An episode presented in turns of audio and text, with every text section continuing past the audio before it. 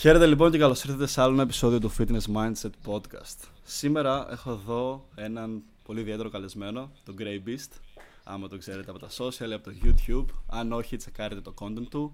Ο οποίος είναι ένας άνθρωπος που συνεισφέρει αρκετά, μπορώ να πω, στο κομμάτι του fitness και πιο συγκεκριμένα στην κοινότητα των calisthenics. Γεια σου, Grey. Χαίρετε, Μάξιμε. Σε ευχαριστώ που με κάλεσες στο podcast. Πώς είσαι, Αρχικά. Είμαι πάρα πολύ καλά. Πάρα πολύ καλά. Τώρα ετοιμάζω κάποια νέα projects και όλα πάνε. Είδα κάτι πολύ ενδιαφέρον στα story σου και θέλω να μας μιλήσεις λίγο γι' αυτό. Το Calisthenics Academy. Είδα κάτι. Και Θα σήμερα πω έχεις και ένα πολύ- live πάνω σε αυτό, από ό,τι έχω προσέξει. Τι ώρα είναι το live σου; Ακριβώς γι' αυτό. Ε, Η ώρα 8, Τετάρτη σήμερα 20 Τέλειο. Οκτωβρίου έχω το live που θα ανακοινώσω λίγο περισσότερα για το νέο project που ξεκινάω. Μμμ. Που Πες μας είναι πέντε πράγματα για το ουσιαστικά- project. Ναι, να, να σας πω πολύ λίγα γιατί θέλω να κρατήσω μερικά για απόψε. Αν και αυτό το podcast Θα ανέβει λογικά μετά το βγει live. Ναι. Ε, θα πω, δεν φοβάμαι να πω. Ε, ουσιαστικά είναι μια online καλλισθενική ακαδημία. Ε, εγώ, ε, όλοι ξέρουμε ότι είναι πάρα πολύ σημαντικό να έχεις καθοδήγηση σε οποιοδήποτε τομέα της ζωής σου, γιατί Ακριβώς. σου γλιτώνει πάρα πολύ χρόνο και ενέργεια από τα λαθη που πρέπει να κάνεις για να μάθεις. Δεν χρειάζεται να τα κάνεις όλα, τα έκανε κάποιος άλλος για σένα. Και Ακριβώς. για, πολλά, για πάρα πολλούς μήνες ε, είχα υπηρεσίες online coaching όπου καθοδηγούσα ένας προς ένας τους μαθητές μου για την επίτευξη κάποιων ασκήσεων και για τους στόχους τους. Το οποίο είχε επιτυχία, όμως εγώ ήθελα κάτι το οποίο θα μπορώ να προσφέρω σε περισσότερα άτομα, κάτι το οποίο να είναι προσιτό προς όλους και κατι το οποίο δεν θα δίνει απλά ένα έτοιμο πρόγραμμα και κάνε το και ε, θα δεις αποτελέσματα. Πιο Μμμ, πολύ εμένα είναι η ενδιαφέρον. φιλοσοφία μου να... Αυτό υπάρχει μια παροιμία, δώσε ένα ψάρι σε ένα φτωχό θα τρώει για μια μέρα, μάθε το να ψαρεύει θα τρώει μια ζωή. Εμένα σκοπός μου είδε, είναι να μάθω τα άλλα άτομα πώς να κάνουν καλλιστενική, έτσι ώστε να μην με χρειάζονται. Γιατί Συμφωνώ όπως είπα απόλυτα. και στο launch, το, το promo βίντεο, εγώ δεν είπα πουθενά και δεν είμαι προπονητής ούτε personal trainer. Εγώ είμαι συναθλητής και δεύτερον δάσκαλος καλλιστενικής γυμναστικής που μοιράζω τα μαθήματα που μαθαίνω και έμαθα μέσα από την πορεία μου για να βοηθήσω και άλλα άτομα σε αυτό το, σε αυτό το άθλημα. Ακριβώς. Ε, Και εγώ με παρόμοιο τρόπο κάνω identify τον εαυτό μου στο fitness. Και είναι ενδιαφέρον αυτό που λες. Οπότε σε αυτήν την ακαδημία δεν θα παίρνει άλλος ένα μόνο πρόγραμμα, αλλά θα μαθαίνει πώς με τον καιρό να χτίσει το δικό του και θα μαθαίνει να φανταστώ και τα, τα θεμέλια της, του, της, και τη Ακριβώς. καλλιστενική γυμναστική και γενικά του fitness. Γιατί το ένα χωρίς το άλλο δεν πάνε. Ναι, ναι, ναι, ναι, είναι η βάση. Πολύ καλό. Είναι, ακούγεται πολύ ωραίο project. Αυτά είναι θεωρητικά, λίγο πιο πρακτικά. Υπάρχουν διάφοροι τρόποι για να μεταδώσεις αυτή την πληροφορία, είτε live streams, είτε επεξηγηματικά βίντεο. Ακριβώς. Είτε... Υπάρχουν πολλοί τρόποι οι οποίοι ε, θα υπάρχει και ένα κλειστό facebook group όπου θα χτιστεί μια κοινότητα και υπάρχουν και άλλοι τρόποι που δεν έχω σκεφτεί καν. Απλά θα δω ανάλογα το τι θέλουν και βοηθούν και ποια είναι τα προβλήματά τους και θα παρέχω λύσεις στα προβλήματα αυτά. Πάρα πολύ καλό. Και Αυτά πραγματικά γενικά. σου εύχομαι να πάει τάπα. Έχω δει Σε τη δουλειά ευχαριστώ που πάρα κάνεις και πιστεύω αυτό θα βοηθήσει όντως αρκετό κόσμο που θέλει να ασχοληθεί με την καλλιστενική γυμναστική και νομίζω στην Ελλάδα δεν υπάρχει κάτι αντίστοιχο έτσι. Δεν υπάρχει κάποιος που να διδάσκει καλλιστενική γυμναστική. Μπορεί να υπάρχουν κάποιοι που βγάζουν πρόγραμμα, αλλά δεν έχω δει άτομα που να διδάσκουν πολύ calisthenics, να έχουν κάτι αντίστοιχο σαν academy.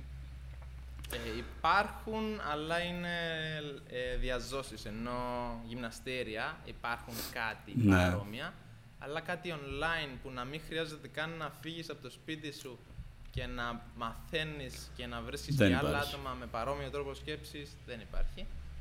Το Είναι κάνει κάτι πολύ καινοτόμο. ενδιαφέρον. Ναι. Ναι, ναι, ναι. Επίσης, Μ' αρέσουν πάντα τα Ένα πρωτοπόρα. disclaimer κιόλα να πούμε και σε αυτό το podcast. Ε, είναι και η πρώτη φορά που μιλάμε εμείς μαζί και μέσω Zoom και γενικά. Και μ, δεν καθίσαμε να μιλήσουμε καθόλου πριν το podcast. Άμα θυμάσαι, πήγα να σου πω κάτι και σου λέω ότι τις ερωτήσεις είναι θα σας κάνω μέσα στο ναι, ναι, επεισόδιο. Ναι, ναι. Γιατί θα ήταν πιο ωραίο και το flow της συζήτησης. Οπότε θέλω να μου πεις κάτι για σένα πριν μπούμε στο τομέα των calisthenics. Γιατί θέλω σήμερα να μιλήσουμε λίγο για τα benefits της calisthenics, πώς κάποιος μπορεί να ξεκινήσει και όλα αυτά. Πριν φτάσουμε σε αυτό, Εσύ πότε ακριβώς ξεκίνησες να ασχολείσαι με την καλλιστενική γυμναστική; Εγώ ξεκίνησα να ασχολούμαι με την καλλιστενική γυμναστική πριν να ξέρω τη λέξη καλλιστενική γυμναστική, όπου είδα ένα, ένα παιδί, ένα φίλο μου στο, στο γυμνάσιο, ο οποίος Ναι. είχε κοιλιακούς. Και λέω, ρε φίλε, είχε γαμάτους κοιλιακούς από πάνω μέχρι κάτω και λέω, θέλω κι εγώ, τι, τι κάνεις; Και μου λέει, κάνω μονόζυγο. Μονόζυγο, οκ, θα πάρω μονόζυγο. και πήρα ένα μονόζυγο και λέω, Α, έφτιαξε με το, σκι- με το μονόζυγο κοιλιακούς. Και έκανα, έκανα έλξεις, έκανα πολλές έλξεις στο σπίτι μου. Ε, δεν έκανα τίποτα άλλο πέρα από έλξεις, απλά έλξεις. Οπότε πρώτη άσκηση ήταν απλά έλεξης. Ναι, απλά έλξεις. και επειδή ήμουν σχετικά ελαφρύς, μπορούσα, δεν ήμουν κάποιος Ναι. υπέρβαρος ή κάποιος φούλα αδύναμος, μπορούσα να κάνω 10 έλξεις, από την αρχή σχεδόν. Μμμ. Ε, ε, και στην πορεία όσο μάθαινα και άλλους φίλους μου που έκαναν καλλισθενική ε, έλεγα «Ω, wow, αυτά που κάνουν είναι απίστευτα, αλλά εγώ είμαι αδύναμος, δεν μπορώ». Και Ναι. είπα θα ξεκινήσω Είχες γυμναστήριο. limited beliefs στην αρχή. ε. Ναι. Ναι. Ε, θα μπορούσα να μιλάω για ώρες, αλλά θα το πω έτσι όσο πιο συνοπτικά. Ξεκίνησα γυμναστήριο, κατάφερα διάφορα, διάφορους στόχους μου να χτίσω ένα όμορφο και δυνατό σώμα σε κάποιες ασκήσεις. Όμως μου πάντα η ιδέα ήταν κάπως καλλιστενική, μακάρι μια μέρα, αλλά εγώ δεν, δεν, το, ο σωματότυπος μου δεν είναι κατάλληλος, δεν μπορώ εγώ, πρέπει να ξεκινήσω από μικρός. Διάφορα πράγματα έλεγα στον Αυτές εαυτό μου. νομίζω οι δικαιολογίες, sorry λίγο που σε διακόπτω, αυτές οι Όχι. δικαιολογίες νομίζω είναι οι πιο συχνές που ακούμε πάνω στο κομμάτι της καλλιστενική. Ότι είμαι πολύ ψηλός, είμαι πολύ βαρύς, είναι Ναι, πάρα ναι, πολύ ναι, ναι. δύσκολα. Και θα το αναφέρουμε λίγο περισσότερο και μετά, αλλά αυτό το learning curve που έχουν τα calisthenics, δηλαδή ότι αργείς να φτάσεις σε ένα πολύ δυνατό επίπεδο, αλλά αγνοούν τι υπάρχει στην αρχή, στο beginner στάδιο, είναι αυτό που τρομάζει για πολύ κόσμο να αρχίσει. Δηλαδή, όλοι νομίζουν ότι για να ξεκινήσεις calisthenics πρέπει να φτάσεις σε σημείο να. Δεύτερη εβδομάδα να κάνεις plants, ξέρω εγώ, ή front ναι, ναι, levers. ναι, ναι. Δεν είναι Ισχύει. αυτό όμως μόνο καλλιστενική. Α, θα, θα πούμε μετά αυτό Ναι, ναι. το τι πραγματικά είναι η καλλισθενική. Να πω έτσι εν συντομία τη συνέχεια του πώς ξεκίνησα. Ε, έχτισα ε, το ονειρικό μου σώμα που όντως πήγαινα στο καθρέφτη και λέω ναι ρε φίλε, έχτισα και είμαι περήφανος. Όμως έβλεπα άλλα παιδιά στη Θεσσαλονίκη να κάνουν κάτι ακραία πράγματα, ο Σότ και ο Ντίμα συγκεκριμένα και λέω wow, ναι, ε, Ναι. έχω σώμα, ε, και τι κατάλαβα, δεν μπορώ να κάνω από αυτά. Άρα νιώθω άχρηστος πάλι. Ε, και λέω θα ξεκινήσω, δεν ξέρω πώς, θα ξεκινήσω και όποτε πήγαινα εκεί, παρόλο που δεν έλεγα ότι κάνω καλλισθενική, δοκίμαζα κάποια skills και ό,τι έβλεπα και σιγά σιγά με τράβηξε όλο και περισσότερο και δυόμιση χρόνια πριν αποφάσισα να αφοσιωθώ 100% σε calisthenics. αυτό. Κάπως έτσι ξεκίνησα. Τέλεια. Και μέσα σε δυόμιση χρόνια έχεις καταφέρει να μάθεις αρκετά skills από ό,τι έχω Ναι, δει και από ναι, τα ναι, βίντεο ναι. σου. Βγάζεις σχεδόν όλα έτσι. Υπάρχει κάποιο skill που δεν. ε, Ε, υπά- Αν το πάρεις πραγματικά υπάρχουν πάρα πολλά skills, δεν υπάρχει όριο. Ναι, και γιατί δεν υπάρχει όριο ακριβώς. Από τα Υπάρχουν- basics όμως που ξέρουμε. Από τα planches, front levers basics- κτλ. τα βγάζω τα basics, όμως Μμμ. απλά δεν θέλω να πω γιατί υπάρχουν κορυφαίου επίπεδου αθλητές οι οποίοι βγάζουν Ναι. είναι 10 Ναι, σκαλιά ναι, από πάνω ναι. μου. Αλλά τα basics τα βγάζω. Front lever, planche, Τέλεια. handstand. Ποια είναι αγαπημένη σου άσκηση; Front lever. Ναι. και εμένα μου Front αρέσει lever πάρα 100%. πολύ. Αυτό. Εκτιμώ πάρα πολύ τη δυσκολία του front lever. Και ότι ε, είναι κάτι το οποίο το, τις πρώτες φορές που το προσπαθείς απλά σε ξεφτιλίζει. Ναι, Δεν ναι, πανάς, ναι, είναι ναι, ναι. δυνατός. Γιατί και εγώ ξεκίνησα παρόμοια από γυμναστήριο. Έχω παρόμοιο backstory σε αυτό το κομμάτι. Και έχεις χτίσει σώμα, μετά έβλεπες αυτά τα skills που πας να δοκιμάσεις πρώτη φορά και βλέπεις ότι όλη αυτή η δύναμή σου έχει ξεφύγει. Και είναι ένα ωραίο Ναι, quote ναι, που ναι. έχω διαβάσει για τα calisthenics που λέει ότι το άτομο που κάνει one arm, muscle, ε, one arm ε, pull-up έχει πολύ δύναμη, μπορεί να σηκώσει πολλά κιλά. Το άτομο όμως που σηκώνει πολλά κιλά δεν μπορεί να κάνει one arm pull-up. Ναι, ναι, ισχύει, ισχύει. Ναι. Όλα έχουν Είναι να αυτό το κάνουν φαν- με εξειδικευμένη δύναμη. Ακριβώς. Είναι αυτό το foundation strength που σου δίνουν τα calisthenics. Πολύ πιο βαθύ από αυτά που είναι μόνο τα βάρη. Προφανώς, ένας συνδυασμός και των δύο ίσως είναι ένα πολύ ε, καλό σαν αποτέλεσμα αυτό που προσφέρει. Γιατί για παράδειγμα στα πόδια και είναι τα limits που έχουν τα calisthenics που δεν μπορείς να αυξήσεις. Αλλά ναι. Πάμε λίγο να ξεκινήσουμε να αναφέρουμε κάποια benefits που ε, έχεις δει και από τη ζωή σου και από τα άτομα που προπονείς και γενικά που υπάρχουν στα calisthenics. Καταρχάς δεν είναι πολύ όμορφο που το calisthenics σημαίνει όμορφη δύναμη. Σαν ε, ερμηνεία. Ναι, ναι, ναι, ναι, ναι. Υπέροχο. Όταν το είχαμε μάθει και κάνει touch. Δύναμη. Ακριβώς. Mm. Κάλο και σθένος που είναι όμορφη δύναμη και το σθένος συγκεκριμένα αναφέρεται τόσο σε physical strength, φυσική δύναμη, όσο και σε mental όμως, πνευματική δύναμη. Mm. Και αυτό είναι και το concept των calisthenics, ότι δεν έχει να κάνει μόνο με τη δύναμη και την ομορφιά που χτίζανε από το σώμα τους, αλλά ότι και η διαδικασία αυτή τους έβαζε και σε ένα mental strength. τους ενίσχυε πολύ και πνευματικά. Και άμα θυμάμαι καλά, στην ιστορία που είχα διαβάσει, τον calisthenics έχει ξεκινήσει από την αρχαία Σπάρτη. Ναι, ναι, ναι. Όλη ναι. αυτή η γυμναστική. Λοιπόν, αρχικά τι είναι τα calisthenics; Ε, τα calisthenics, ε, να προσθέσω κάτι στο, στο κάλος και σθένος. Εγώ το Ναι. πώς το κατανοώ είναι η ομορφιά που δημιουργείται όταν υπάρχει, πώς να το πω, όταν η ψυχή και το σώμα είναι αρμονικά, εκεί Ναι, είναι η ναι, ναι. πραγματική δύναμη. Και Ακριβώς. κάπως έτσι το ορίζω. Που χρειάζεται για να κάνεις κάποια skills και κάποιες προπονήσεις στα Ακριβώς. calisthenics. Δε- Δεν έχεις την πιθανότητα, την, τη δυνατότητα να μην είσαι focused σε αυτό που κάνεις. Το έχασες. Mm. Θέλεις και μυαλό και σωμα Ναι, τι είναι καλλισθενική. Καλλισθενική για τον καθένα είναι κάτι πολύ διαφορετικό, αλλά αν το πάρουμε έτσι πολύ γενικά, είναι η γυμναστική με το βάρος του σώματος, όπου έχει σκοπό να ε, αποκτήσεις περισσότερο και καλύτερο έλεγχο του σώματος και να πετυχεις δυσκολότερες ασκήσεις. Πιστεύεις Είναι αν κάτι προσθέτουμε γενικό. βάρη στα calisthenics, weighted pull-ups και weighted dips, είναι ακόμα calisthenics; Είχα διαβάσει ένα debate πάνω σε αυτό που λένε ότι το καλυσ- η καλλισθενική σαν ερμηνεία ήταν ότι μόνο το body weight και όταν προσθέτεις κιλά αρχίζει και βγαίνει λίγο από την ομπρέλα των calisthenics. Αλλά νομίζω ένας φυσικός τρόπος να δυναμώσεις περισσότερο, δηλαδή ακόμα και οι gymnasts που κάνουν κόλπα κτλ. χρησιμοποιούν κιλά για να δυναμώσουν το σώμα ναι, τους. ναι, ναι, ναι. Εσύ τι πιστεύεις πάνω σε αυτό το debate που έχουν ε, για αυτά τα Εγώ δύο; θεωρώ ότι είναι καλλισθενική εφόσον είναι, πώς το λένε, closed chain movement. Δηλαδή, Ναι. το bench press δεν είναι calisthenics. Προφανώς. Μετακινείς άλλο φορτίο.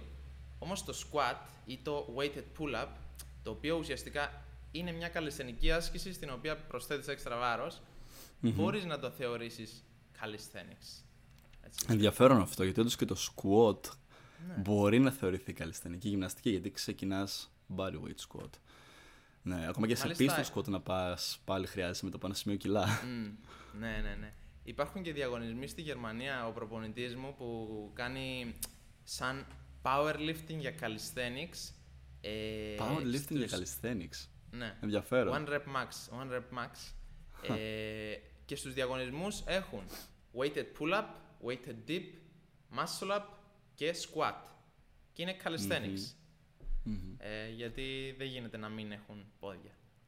Ε, ναι, ακριβώς. Και αυτό είναι σε ένα από τα σε εισαγωγικά αρνητικά του only body weight training. Έχει αρκετά benefits στα calisthenics. Πριν φτάσουμε στα αρνητικά του, ας πούμε λίγο τα θετικά του νομίζω. Έχει πάρα ναι, πολλά ωραία benefits. Νομίζω ένα από τα πιο βασικά benefit είναι ότι μπορείς να κάνεις προπόνηση παντού. Μμ, ακριβώς. Κυριολεκτικά, ένα μονόζυγο να έχεις και ένα δίζυγο ή ένα ζευγάρι κρίκων. Είμαι πολύ φαν στους κρίκους. Νομίζω και εσύ χρησιμοποιείς την προπόνησή σου Κι έτσι. εγώ, κι εγώ, κι εγώ. Μ' αρέσουν πολύ. Είναι, Ναι. είναι ένας νέος κόσμος. Είναι ένα γυμναστήριο μόνο τους. Και Αυτό. γενικά η καλλισθενική, ε, θεωρώ πολλοί πηγαίνουν στην καλλισθενική λόγω της ελευθερίας που σου προσφέρει. Ελευθερία της κίνησης, ελευθερία του Μμμ. ότι δεν χρειάζεσαι χρήματα, ελευθερία του ότι δεν χρειάζεσαι γυμναστήριο, ελευθερία του ότι Μμμ. δεν χρειάζεσαι κάποιον από πάνω σου να σου λέει τι να κάνεις. Είσαι ελεύθερος, κάνεις ό,τι θέλεις. Μπορεί να πετύχεις ό,τι θέλεις. Ακριβώς. Χρειάζεσαι μια καθοδήγηση για τα progression points. Είναι καλό να έχεις ένα coach, αλλά δεν Φυσικά, χρειάζεται να κάνεις φυσικά. personal training στο calisthenics, Ναι, ναι, για ναι. παράδειγμα. Αυτό. Και μ, αυτή η ελευθερία πραγματικά την είχα νιώσει πάρα πολύ στο, στο σώμα μου όταν ξεκίνησα. Εγώ calisthenics πιο σοβαρά πάντα έκανα weighted dips και pull-ups και push-ups. Αυτές οι ασκήσεις αγαπούσα, ήταν από τις πρώτες που ξεκίνησα γενικά. Ε, αλλά ποτέ δεν ήμουν πολύ on του calisthenics. Είμαι πιο πολύ στο bodybuilding. Και το aesthetics κυρίως, όχι bodybuilding, πιο πολύ στο aesthetics Ναι, ναι, ναι. του fitness κατηγορίας. Και μετά την πρώτη καραντίνα, τι να κάνουμε, δεν έχουμε επιλογή, έχουν κλείσει τα Έπρεπε. γυμναστήρια. Πήρα ένα ζευγάρι κρίκους και πήγα στο πάρκο της γειτονιάς εδώ που είχα να μάθω να κάνω κρίκους, να κάνω προπόνηση με το βάρος σώματός μου. Θυμάμαι πάρα πολύ χαρακτηριστικά την πρώτη φορά που δοκίμασα να κάνω pull-up και dips στους κρίκους. Απλά με Πώς, ε; ρεζίλεψε. Σκέψου, πριν κλείσουν τα γυμναστήρια, δύο-τρεις εβδομάδες πριν μου έρθουν οι κρίκοι, ε, έβγαζα έλξη τεσσάρες με 20 κιλο στο pull-up bar. Μμ. Όταν πήγα στους κρίκους, έβγαζα 6 χωρίς κιλά πάνω μου και με χίλια ζόρια. Και εκεί ήταν που κατάλαβα ότι εδώ πέρα κάτι παίζει και γι' αυτό είμαι και πάρα πολύ μεγάλος φαν στην γυμναστική με κρίκους, στην καλλιστενική. Μμ, Είναι πολύ ωραίοι.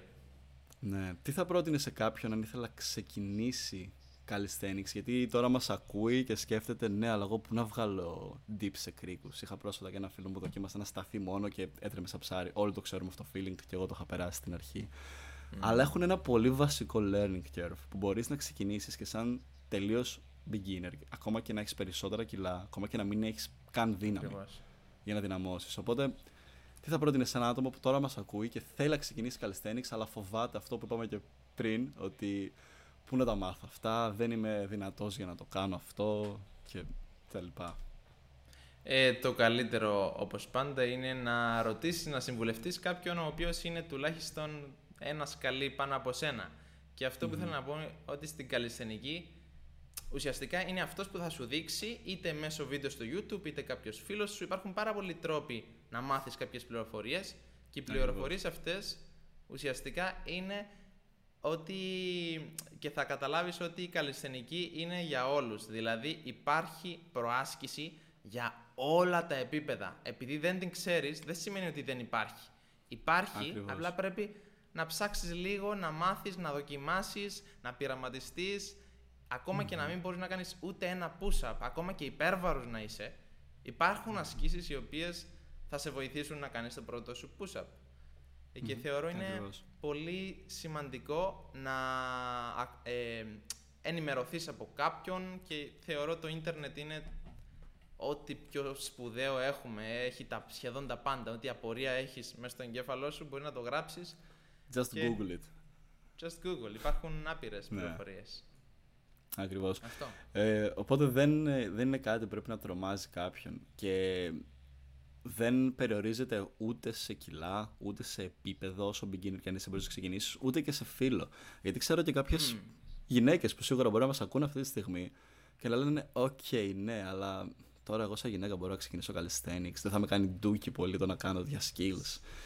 θα σε δυναμώσει, ναι, αλλά όλοι μπορούν.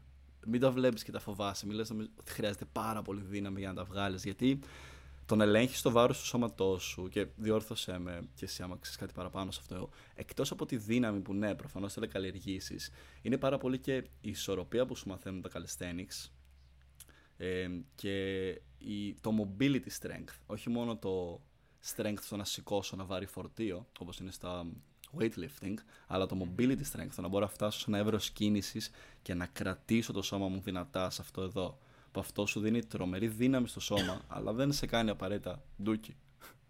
Ναι, ναι, ναι, ναι. Να πω γιατί πιστεύω ότι πολλοί φοβούνται είναι λόγω της τεράστιας παρεξήγησης. Η μεγαλύτερη παρεξήγηση στην καλλισθενική είναι ότι επειδή το προχωρημένο επίπεδο είναι το πιο εντυπωσιακό, είναι αυτό που σε αφήνει με, ανοιχτά, με ανοιχτό το στόμα, είναι που wow, Ναι. νομίζουν όλοι ότι καλλισθενική είναι αυτό το πράγμα. Ότι μόνο Ακριβώς. αυτό είναι το πράγμα. Άρα, εγώ πού να μπορέσω να κάνω αυτό το πράγμα; Ούτε... Υπάρχουν και άτομα, ας πούμε, αν είσαι ας πούμε 30 χρονών και τώρα ξεκινάς καλλισθενική γυμναστική, ε, φυσικά κάποια elements είναι αδύνατα να τα πετύχεις. Πρέπει να ξεκινήσεις από πιο μικρής, κάποια κορυφαίου επίπεδου.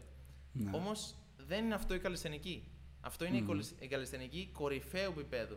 Υπάρχουν όλα τα επίπεδα και αυτό είναι που προσπαθώ να μ- μεταδώσω αυτό το μήνυμα σε περισσότερο κόσμο γιατί οι περισσότεροι άνθρωποι είναι κολλημένοι ότι εγώ δεν μπορώ. Επειδή με το που Ναι. τους μπήκε η ιδέα, εγώ δεν μπορώ. Και Ναι. αυτό. Ακριβώς. Είναι και το ίδιο πράγμα που σκέφτονται για τους κρίκου. Όταν τους λες προπόνηση με κρίκο, το πρώτο που πετρούνια. έρχεται. Ναι, το πετρούνια. Δεν είναι ανάγκη να κάνεις το, το σταυρό στους κρίκους για να προπονηθείς με αυτά. Μπορείς να κάνεις απλά αρκετές ασκήσεις με το εύρος κίνησης που σου προσφέρουν οι κρίκοι, αρκετές ασκήσεις για. Καταρχάς είναι τέλειο για το shoulder mobility, για, το, για την άρθρωση του ώμου μας. Αρκετές από αυτές τις ασκήσεις μπορείς να κάνεις, μόνο και διατασικές ασκήσεις να κάνεις στους κρίκους. Είναι τρομερός αυτό. Ε, αλλά ναι, σκέφτονται το Olympic level των calisthenics, να το θέσουμε έτσι. Ακριβώς. Και ξεχνάς ότι η calisthenics είναι απλά πέσε κάτω και κάνε push-ups. Body Πρέπει weight να squat. θυμάσαι ότι ακόμα και οι κορυφαίοι αθλητές ήταν κάποτε αρχάρι. Έτσι, Δεν ακριβώς. πετάχτηκαν, απλά γεννήθηκαν έτσι και ξεκίνησαν από ένα push-up. Ξεκίνα και εσύ Ακριβώς. από το ένα push-up. Σε δύο, σε τρία, σε δέκα και προχωράς. Και πάει λέγοντας. Ναι. Και ούτε η ηλικία είναι κριτήριο, γιατί έχω δει αρκετούς ανθρώπους να ξεκινάνε αρκετά μεγάλοι calisthenics σε ηλικίες 30-40 και σε μερικά χρόνια να πετυχαίνουν να βγάζουν δύσκολα skills. Levers, ε, handstand, one arm handstands. Μμ, και σε ισχύει. μεγάλη ηλικία. Ισχύει. Που σημαίνει ότι το σώμα μας γενικά ίσως αυτό το είδος τη γυμναστική τη δέχεται πάρα πολύ καλά. Και αυτό είναι που με προβλημάτισε και το είχα σκεφτεί πολύ πιο σφαιρικά για το κομμάτι των calisthenics. Δηλαδή, ακόμα και να μην θες να ασχοληθείς με καλλιστενική γυμναστική, ακόμα και να μην θέλει κάποιος να μάθει τα skills, που είναι λίγο πιο δύσκολα, το να εντάξει κάποιο είδους bodyweight training ή αυτές τις functional κινήσεις, πάλι θα του προσφέρει πολλά benefits, έτσι. Φυσικά, Και- είναι πάρα πολύ σημαντικές. Ακριβώς. Καταρχάς, άμα μ, σκεφτούμε λίγο ε, τις κινήσεις στην καλλιστενική γυμναστική, οι περισσότερες είναι πολυαρθρικές κινήσεις. Οπότε δεν έχεις τόσο isolation που έχει το bodybuilding, έχεις πιο πολύ πολυαρθρικές που ξέρουμε ότι οι πολυαρθρικές κινήσεις και ενισχύουν περισσότερο την, ε, το muscle engagement από πολλά muscle groups που αυτό βοηθάει και στο να στεγνώσεις πιο γρήγορα, στο να δυναμώσεις πιο γρήγορα. Εκτός αυτού, ε, προσφέρουν και, τις, και τα τρία φάσματα ε, εκγύμνασης των muscle fibers, των μυϊκών μασινών. Για παράδειγμα, τα, το traditional bodybuilding απλά παίρνεις ένα φορτίο με ένα σταθερό tempo και το πιέζεις. Προφανώς υπάρχουν κάποιες αλλαγές στο tempo, υπάρχουν κάποια λίγα holds, αλλά όχι τόσο όσο στο calisthenics. Στην καλλισθενική γυμναστική, απ' την άλλη, έχεις ε, πολυαθρικές, ισομετρικές κάποιες φορές ασκήσεις, έχεις πλειομετρικές ασκήσεις, muscle ups, explosive ε, πράγματα που κάνεις Μμμ. και έχεις και το παραδοσιακό tempo εκγύμνασης. Μμ, ακριβώς. Είναι, Τρομερό. είναι πιο περίπλοκο θα έλεγα ο τρόπος που προοδεύεις σε αντίθεση με το γυμναστήριο που απλά ανεβάζεις κιλά. Εδώ Ακριβώς. Πρέπει να αλλάξεις τη φορά του σώματος ή πρέπει να αλλάξεις τον τρόπο που πιέζεις ή τι, τα χέρια σου υπάρχουν, είναι πιο δημιουργικό κατά την άποψή Ναι. μου. Και κάτι άλλο πολύ ενδιαφέρον είναι ότι σου κάνει πολύ δυνατό core τα calisthenics. Για παράδειγμα, δύο εξίσου πολυαρθρικές ε, κινήσεις όπως είναι το bench press, άμα συγκρίνουμε με τα push-ups. Και τα δύο κάνουν target παρόμοιες μυϊκές ε, ομάδες, στήθος, ε, shoulders και τρικέφαλο.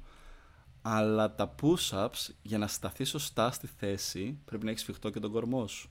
Σίγουρα κοιλιακούς, σίγουρα γλουτιαίους, γιατί αλλιώς ξέρεις τι γίνεται, πέφτουν άλλοι. Και δεν Ναι, μένουν στο ναι, plank ναι.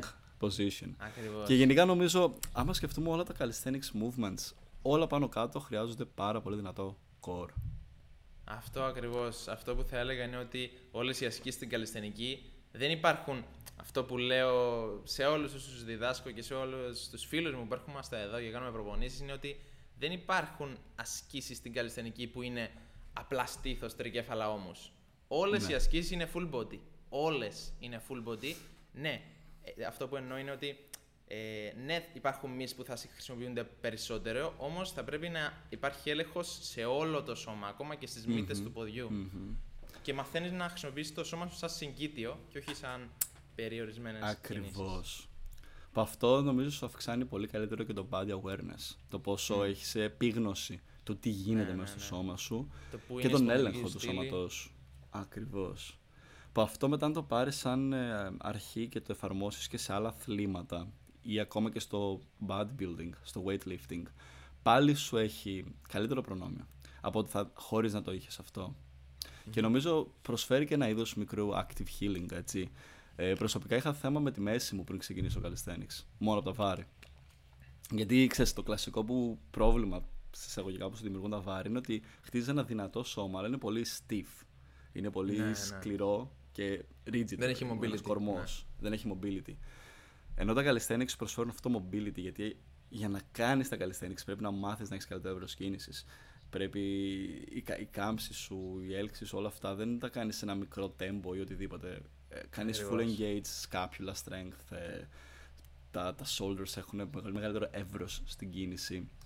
Οπότε ίσως ένα ακόμα benefit για κάποιον που να μην θέλει, ξαναλέμε, να πάει στα skills συγκεκριμένα, αλλά να εντάξει λίγο παραπάνω κάποια elements στο calisthenics είναι αυτό. Ε, πιστεύεις κάποιους ανθρώπους ίσως τους αποθαρρύνει το calisthenics λόγω του ότι νομίζουν ότι δεν θα χτίσουν σώμα με αυτό; Δηλαδή, κάποιος μπορεί να του αρέσει η δύναμη, αλλά λέει, ναι, αλλά εγώ θέλω να έχω και λίγο εικόνα. Το calisthenics θα μου δώσει σώμα. Ισχύει. Κάποιους πιστεύω τους αποθαρρύνει αυτό. Ε,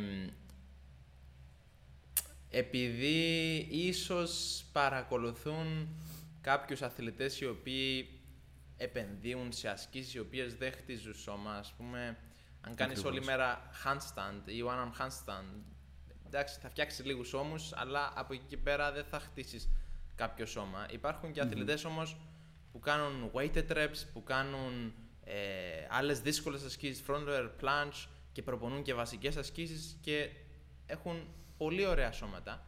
Άρα δεν θα έλεγα ότι η καλλισθενική χτίζει ή δεν χτίζει, ανάλογα με τις ασκήσεις που κάνεις. Ένας αθλητής του, ξέρω εγώ, του golf δεν θα έχει τόσους πολλούς μυς. Ανάλογα με το τι εξασκείς, τι κινήσεις εξασκείς, δεν είναι όλοι οι καλλισθενικοί Ναι. το ίδιο, αυτό θέλω να πω. Μπορεί να επιλέξεις Και είναι- ασκήσεις οι οποίες χτίζουν. Ακριβώς. Και είναι και ανάλογο και με το τι θέλεις να κάνεις. Δηλαδή θες να χτίσεις δύναμη ή σώμα ή θες να μάθεις τα skills.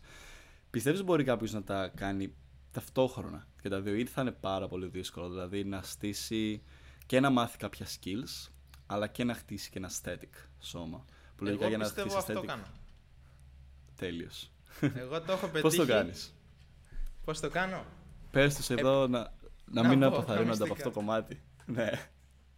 να βλέπεις όλες τις ασκήσεις σαν ασκήσεις, όλα τα skills και τις ασκήσεις σαν ασκήσεις και όχι σαν αυτές είναι, αυτά είναι skills, αυτά είναι ασκήσεις. Ε, Ακριβώς. επιλέγω, ε, επέλεξα skills τα οποία συνήθως απαιτούν και πάρα πολύ μυϊκότητα και πέρα από τα κάποιες ασκήσεις που κάνω για να μάθω το hold, κάνω και ασκήσεις που για να χτίσω μύες στα σημεία που χρειάζονται που θα με βοηθήσουν για τα skills. Άρα Μμμ. ο τρόπος που το κάνω είναι κάνω και ε, χαμηλής έντασης, ε, όπου κάνω περισσότερο volume και υψηλότερης έντασης για να μάθω κάποια καλλιστενικά skills. Και αυτό σε βοηθάει να χτίσεις και την θεμελιώδη δύναμη για τα skills αυτά, αλλά παράλληλα επειδή δουλεύει διαφορετικά από ό,τι κάποιες άλλες ασκήσεις στις μυϊκές ομάδες, αυτό κιόλας δίνει ένα πολύ καλό αποτέλεσμα και στην υπερτροφία. Μμμ. Ε, χωρίζεις το επίσης- πρόγραμμά σου... Ναι, Α, πες. πες.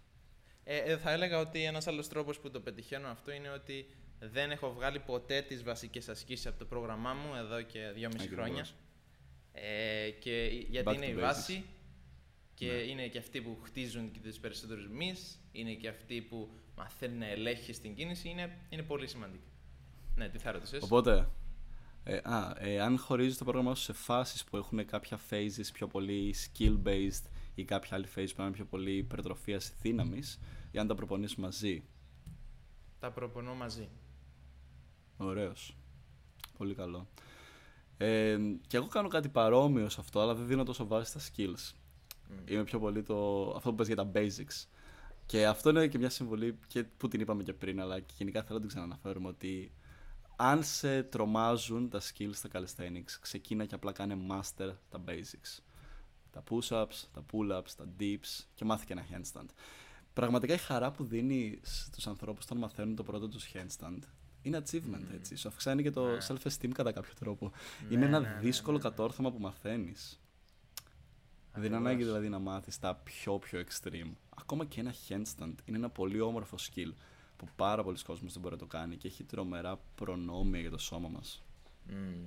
Είναι τρομερή άσκηση. Αν θα έλεγα η δεύτερη αγαπημένη μου άσκηση, μπορεί να είναι μαζί, συναγωνίζονται με το front lever, είναι το handstand Το οποίο και αυτό το ξεκίνησα πριν καν ξεκινήσω καλλιστενική. Όταν έλεγα Α, θέλω έχεις να, χρόνια. θέλω να περπατήσω στα χέρια. Μπορεί να έχει Ναι. μισό χρόνο πριν. Απλά ήθελα να το κάνω αυτό και απλά το δοκίμαζα. Και σιγά σιγά το δοκίμαζα παντού. Την ώρα που διάβαζα για εξετάσεις, την ώρα που ήμουν στο καφέ. Παντού, παντού, παντού. Και πριν το καταλάβω, περπατούσα στα χέρια μου. Μπράβο. Δεν σε νοιάζει όπου και αν ήσουν, απλά handstand. Ναι, Ναι. ναι, ναι. Αυτό... Πόσο συχνότητα πιστεύεις χρειάζεται κάποιος να προπονείται για το handstand; Πόσο συχνότητα για το handstand; Ε, δεν υπάρχει πρέπει. Αυτό που Ακριβώς. λέω σε όλα τα skills είναι όσο πιο συχνά τόσο το καλύτερο με την προϋπόθεση ότι αναρρώνεις ανάμεσα στις προπονήσεις σου. Αν μπορείς να το κάνεις τρεις φορές τη μέρα, κάνε το τρεις φορές τη μέρα. Αλλά προσοχή στους καρπούς, στους ώμους και στους Στους ώμους. αγκώνες. Ναι, ναι. Γιατί ο παράγοντας ανάρρωση είναι νομίζω πιο σημαντικός είτε κάνει κάποιος weightlifting είτε κάνει calisthenics ή σε οποιοδήποτε άθλημα. Είναι ωραίο να Ωραίο. πιέζουμε το σώμα μας, αλλά αν δεν αναρρώνει, μετά όσο mentally και να θέλουμε να πιέσουμε παραπάνω, κάποιες φορές απλά η μηχανή λέει: Όπα, κάτσε. Ε, εδώ δεν Ακριβώς. τραβάω άλλο. Φτάνει. και άμα δεν στο πει έτσι, και αν- βασικά θα στο πει. Άμα δεν το ακούσεις, μετά θα σου μιλήσει με άλλο τρόπο δυστυχώς που είναι η Θα σε τραυματισμοί. κάνει να το ακούσεις. Ναι, ακριβώς. Ε, Τραυματισμούς έχεις αντιμετωπίσει στην καλλιστενική και πώς, τι θα έλεγες, έχει γενικά αρκετούς τραυματισμούς σαν είδος προπόνησης; Ε, μ, έχω αντιμετωπίσει αρκετούς τραυματισμούς ε, και αν έχει πολλούς τραυματισμούς, έχει πάρα πολλούς, αλλά όχι επειδή είναι κάποιο επικίνδυνο άθλημα, αλλά επειδή ε, λόγω εγωισμού οι περισσότεροι θέλουν να Ναι. δείξουν καλύτεροι ή να φανούν καλύτεροι και κάνουν ασκήσεις που είναι πάνω από το επίπεδο τους, είτε για να βάλουν στο Instagram, για να το παίζουν, είτε δεν ξέρω δεν κάνουν ζέσταμα πολύ, ενώ οι τραυματισμοί γίνονται σχεδόν εξ ολοκλήρου 99,9% από λάθος του αθλούμενου. Δεν είναι όπως το ποδόσφαιρο, ας πούμε, που θα έλεγα, που μπορεί να είσαι μια χαρά και να έρθει ο άλλος να σε κλωτσίσει και να σου σπάσει το πόδι. Ε, Ακριβώς. Όλα τα λάθη είναι, όλοι οι τραυματισμοί προκύπτουν από λάθη. Αυτό. Και θεωρώ ότι έχει λιγότερους τραυματισμούς επειδή σου μαθαίνει αυτό καλό mobility από ότι κάποιο άλλο άθλημα, ακόμα και από τα βάρη ίσως, γιατί δεν βάζει το σώμα σου σε, τέτοια, ε, σε τέτοιο φορτίο που να μπορεί να σου προκαλέσει τραυματισμό και δεν έχεις και το ego lifting που έχουν στα βάρη. Μμμ, Αλλά νομίζω ναι, οι περισσότεροι τραυματισμοί στα calisthenics δημιουργούνται κυρίως από τα skills, αυτό που είπες, που άλλος δεν είναι έτοιμος για να δοκιμάσει κάποιο skill και το δοκιμάζει Αυτό, τα ναι. basics και άμα παίρνεις τα πράγματα στο δικό σου επίπεδο, δεν πιστεύω ότι θα δημιουργήσει τραυματισμό σε κάποιον. Συμφωνώ, συμφωνώ. Μόνο αν κάνεις κάποια χοντρή χαζομάρα. Διαφορετικά τα basics και επειδή ο στόχος στην καλλιστενική είναι σε αντίθεση με τον bodybuilding ας πούμε που είναι να χτίσω περισσότερους μυς στην καλλιστενική είναι να χτίσω περισσότερο έλεγχο. Είναι πιο δύσκολο να Ακριβώς. τραυματιστείς με το να προσπαθείς να χτίσεις έλεγχο. Γιατί συνήθως ο τραυματισμός γίνεται όταν δεν υπάρχει έλεγχος. Αυτό είναι ένα πολύ, πολύ καλό mental element επίσης, πνευματικό, νοητικό στοιχείο που έχει η καλλιστενική και είναι αξιοθαύμαστο το ότι δεν έχεις πλέον σαν στόχο να σηκώσω πιο πολλά κιλά ή να μεγαλώσω full. Είναι να αποκτήσω καλύτερο έλεγχο στο σώμα μου. Και είναι κάτι το Ακριβώς. οποίο μπορεί να αλλάξει τη ζωή κάποιου ανθρώπου τελείως. Το πώς ζει στη ζωή μέσα από αυτό το σώμα. Ε, γενικά, σαν μεγάλος λάτρης της κινησιολογίας και του movement training, που και το movement training μπορεί να θεωρηθεί ένα είδος καλλιστενική έτσι, όπως και το animal flow κτλ. γιατί Ναι, ναι, πάλι είναι body weight κινήσεις. Αλλά αυτό που πιστεύω ότι είναι το καλύτερο προνόμιο πάνω σε αυτά είναι το πώς αλλάζουν οι καθημερινές κινήσεις που κάνεις στην, ε, στη ζωή σου με πόσο καλύτερο έλεγχο έχεις στο σώμα σου με βάση αυτό. Με το πόσο πιο άνετα νιώθεις να κινείσαι, πόσο πιο άνετα νιώθεις να σκύψεις, να πάρεις κάτι από το έδαφος, να πιαστείς από ένα μονόζυγο έτσι, για να τεντωθείς. Ακριβώς. Να κάνεις οτιδήποτε. Είναι ένα πολύ απελευθερωτικό συνέστημα, Μμμ. αν μπορώ να το Ναι, ναι, ναι. χαρακτηρίσω έτσι. Συμφωνώ, συμφωνώ. Τώρα, αν κάποιος είναι σε πολύ beginner στάδιο για να ξεκινήσει calisthenics, τι θα του πρότεινες να κάνει πρώτα ε, για, το πρώτους, για τους πρώτους μήνες ίσως που θα ξεκινήσει; Ε, για τους πρώτους μήνες, τι πρόγραμμα, τι ασκήσεις, τι κάτι πιο συγκεκριμένο, τι να... όχι πολύ συγκεκριμένο, αλλά σαν γενικό tip, τι να προσέχεις στο πρόγραμμα που θα πάει να ακολουθήσει ή στις ασκήσεις του. Ε, εγώ θεωρώ οι πρώτοι μήνες είναι μήνες εξερεύνησης. Είναι λες και αφήνεις ένα παιδάκι στην παιδική χαρά και δοκίμασε ασκήσεις. Ναι. Δοκίμασε λίγο από τη μια, λίγο από την άλλη. Κάνε κυκλικές. Απλά ε, θεωρώ η αρχάρη, αν τον βάλεις απευθείας στο ίδιο μοτίβο με το γυμναστήριο, αυτό που θέλω να κάνω σε όλους τους αρχάριους είναι να τους. Όπως έχω παρακολουθήσει και ε, πώς διδάσκουν καλλιστενική και ενόργανη σε παιδιά, είναι προσπαθώ να τους το κάνω να μοιάζει σαν παιχνίδι. Δηλαδή δεν θέλω να μοιάζει Ενδιαφέρον. σαν, σαν κάτι βαρετό που κάνω, όπως οι περισσότεροι ας πούμε στο γυμναστήριο είναι κάτι, το γυμναστήριο το έχουν σαν κάτι που πρέπει να κάνεις για να είσαι υγιής και βαριέμαι. Θέλω να είναι ακριβώς το αντίθετο. Να φέρω τη γυμναστικη σαν, σαν κάτι ωραίο, σαν διασκέδαση, σαν όπου, να, να ξαναξυπνήσει το παιδάκι που έχεις μέσα σου που όταν πήγαινες στην παιδική χαρά και έβλεπες όλα τα πράγματα και «Α, να παίξω και λίγη κούνια». να». Έτσι Ακριβώς. ακριβώς ξεκίνησα και εγώ. Δεν είχα πρόγραμμα. Και όλα- Απλά πα, πα, πα, πα. Ναι, ναι, ναι. Και όλα τα παιδιά που πάνε από τα πρώτα σημεία που πάνε σε μια παιδική χαρά, στα μονόζυγα. Πάνε να Ναι. παίξουν με το μονόζυγο που υπάρχουν. Ναι, πάμε να παίξουμε. Ναι, ναι. Πολύ, Και πολύ έξυπνο κόνσεπτ αυτό, Μμμ. ακριβώς. Και να γνωρίσεις και τα άλλα παιδιά. Ή μπορεί να είναι ενήλικες, τους άλλους αθλούμενους εκεί. Να συζητήσεις, να τους ρωτήσεις «Ε, φίλε, πώς το έβγαλες αυτό, να μου δείξεις κάτι». Να κάνεις παρέα, να γίνει μια κοινότητα. Και σιγά σιγά, όταν δεις ότι ε, ξεκινάς και έχεις στόχους για αυτό το, για αυτό το άθλημα, επειδή στην αρχή θέλεις να κάνεις λίγο απ' όλα, να δοκιμάσεις, όταν επιλέξεις κάποια συγκεκριμένα skills τα οποία θέλεις να βγάλεις, θέλω να βγάλω 10 pull-ups, θέλω να βγάλω 20 push-ups, εκεί καλό είναι, αν θες, να κάνεις και ένα πρόγραμμα το οποίο να εστιάζει λίγο πιο συγκεντρωμένο στους στόχους σου για να έχεις πιο καλό αποτέλεσμα. Ακριβώς, ναι. Γιατί χρειαζόμαστε και ένα χάρτη για να βαθίσουμε. Σίγουρα. Ε, σίγουρα. κάτι τώρα που ανέφερες, μου δημιουργήθηκε ένα ερώτημα που μπορεί κάποιος να τον κρατάει πίσω. Έτσι. Ε, το community στα πάρκα, τα καλλιστενικά, δεν έχω πάει πολύ, εγώ δεν τα ξέρω. Μμμ. Είναι ευπρόσδεκτος προς κάποιους καινούριους. Δηλαδή κάποιος που είναι beginner, έτσι, αρχάριος. Μπορεί να νιώθει ότι να πάει στο πάρκο τη μια μέρα, να περάσει και να δει τα άτομα που βγάζουν τα skills, κάνουν δύσκολα πράγματα και να σκεφτεί πού να πάω τώρα εγώ, ότι... θα- Να κάνει αυτή τη σύγκριση, που αυτή η σύγκριση είναι το χειρότερο που μπορούμε να κάνουμε Ναι, μέσα ναι, μας. ναι, ναι. Και δυστυχώς αυτή η σύγκριση είναι που μας κρατάει πίσω από το να πετύχουμε πράγματα και να δοκιμάσουμε και να γίνουμε καλύτεροι. Και υπάρχει αυτή η σύγκριση στα πάντα, έτσι. Υπάρχει στη ζωή, υπάρχει στη γυμναστική, παντού. Οπότε, προφανώς το πρώτο πράγμα που θα του πούμε είναι μην την κάνεις αυτή τη σύγκριση, αλλά όλοι οι άνθρωποι θέλοντας και μη την κάνουν ακριβώς. Οπότε, σαν κοινότητα, όταν πάει ένας αρχάριος εκεί και βάλει το λάστιχό του, γιατί δεν μπορεί να κάνει έλξη χωρίς αυτό, και είναι πολύ rookie μπροστά στους άλλους γύρω του, στα beasts που είναι οι υπόλοιποι Μμμ. γύρω του. Ναι, ναι. Είναι η κοινότητα έτσι καλή ότως ώστε να το νιώσει, να νιώσει ο καινούριος σαν φιλόξενος ή είναι κάπως πιο δεν θα του δίνουν σημασία ή θα του λένε έλα κατέβασε να κάνουμε οι καλοί τώρα. Ε, να σου πω, για να είμαι ειλικρινής, ε, εγώ όταν πρωτοξεκίνησα, αυτός ήταν και ο λόγος που πορώθηκα τόσο πολύ με την καλλιστενική, ότι όλοι, μεγάλοι, μικροί, ήθελαν να με βοηθήσουν, όμως δεν είναι, εγώ δεν ήμουν full αρχάριος εκείνη την περίοδο και δεν ξερω πώς ίσως νιώθει ένας ακόμα πιο αρχάριος. Παρατηρώ ότι πολλοί ε, φοβούνται ή νιώθουν άβολα και παρατηρώ και περιπτώσεις που κανένας δεν κάνει κάτι, δεν είναι τόσο ευπρόσδεκτο το περιβάλλον.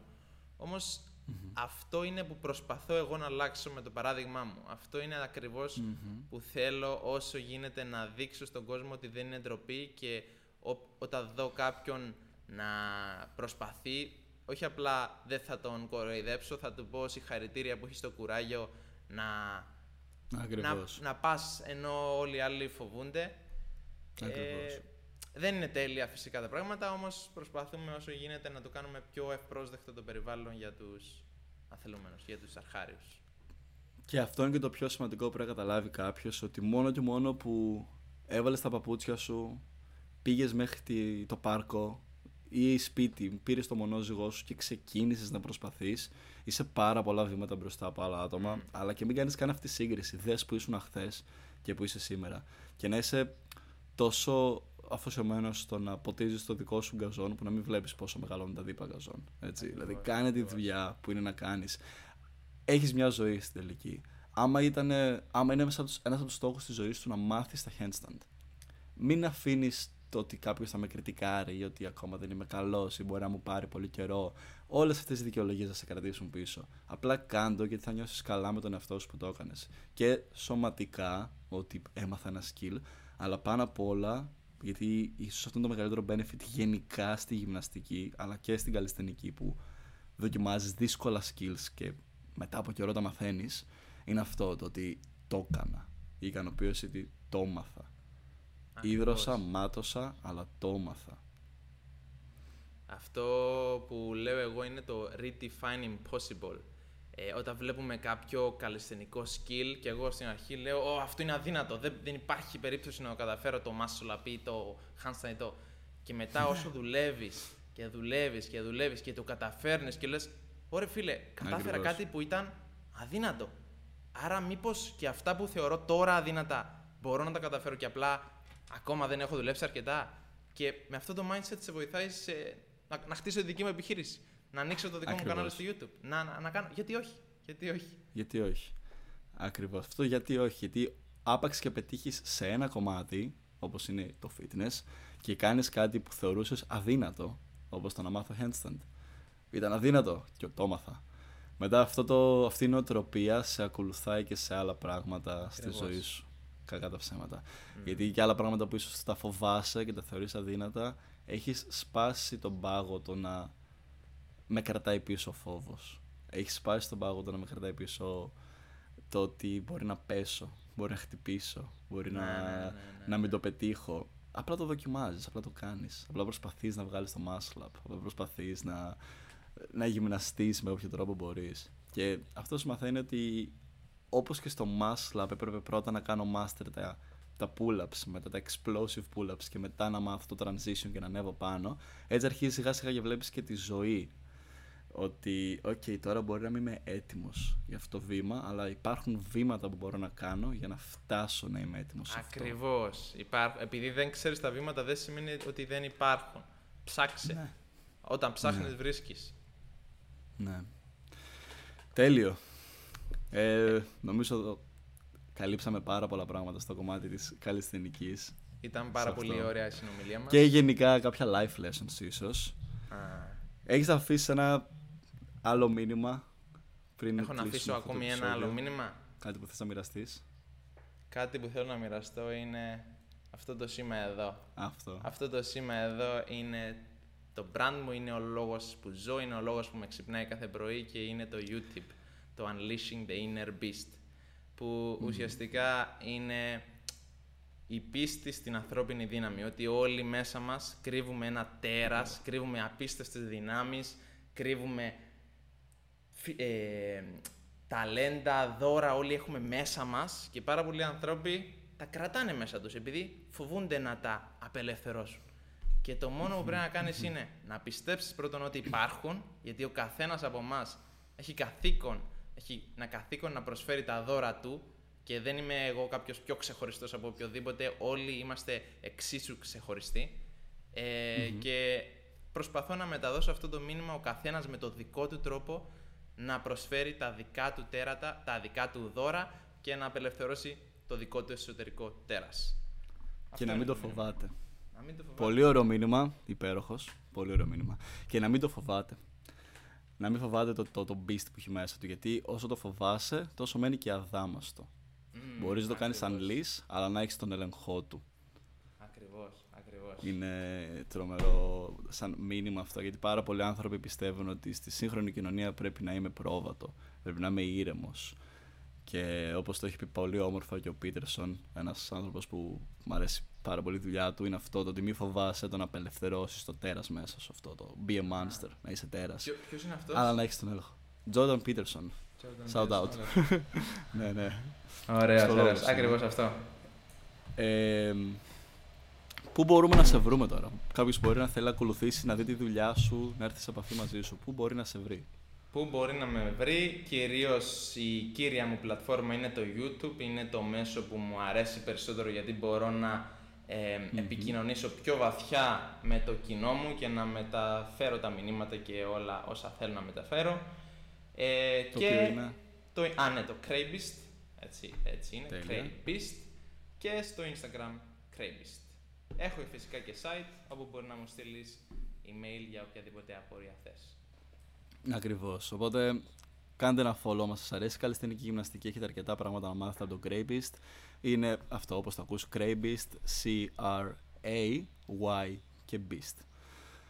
Και προφανώς, αν μας άρεσε το σημερινό επεισόδιο και έχεις μάθει κάτι και θέλεις να το μοιραστείς ή να βοηθήσεις κάποιον άλλον άνθρωπο να μάθει για την καλλιστενική γυμναστική, ξέρεις τι έχεις να κάνεις. Κάνε το ένα share στα Instagram story σου και κάνε μας και tag. Είναι Μάξιμος Αλαμάνης και μόλις το άκουσα ξανά Craybist. είναι Craybist. Σε ευχαριστώ πάρα πολύ που έκατσες μέχρι το τέλος. Ήταν λίγο πιο μεγάλο επεισόδιο από ό,τι βγαίνουν συνήθως. Και Craybist και σένα σε ευχαριστώ πάρα πολύ που ήρθες. Και μπόρεσες να δώσεις αυτό το μήνυμα και να μιλήσουμε και είχαμε μια πολύ ωραία συζήτηση και τη μεταδώσαμε μέσα από αυτό το podcast. Λοιπόν, να είστε καλά και να κινείστε περισσότερο και Και, και να απελευθερώσετε το καλλιστενικό σας τέρας. Bye bye. τέλειος. Bye.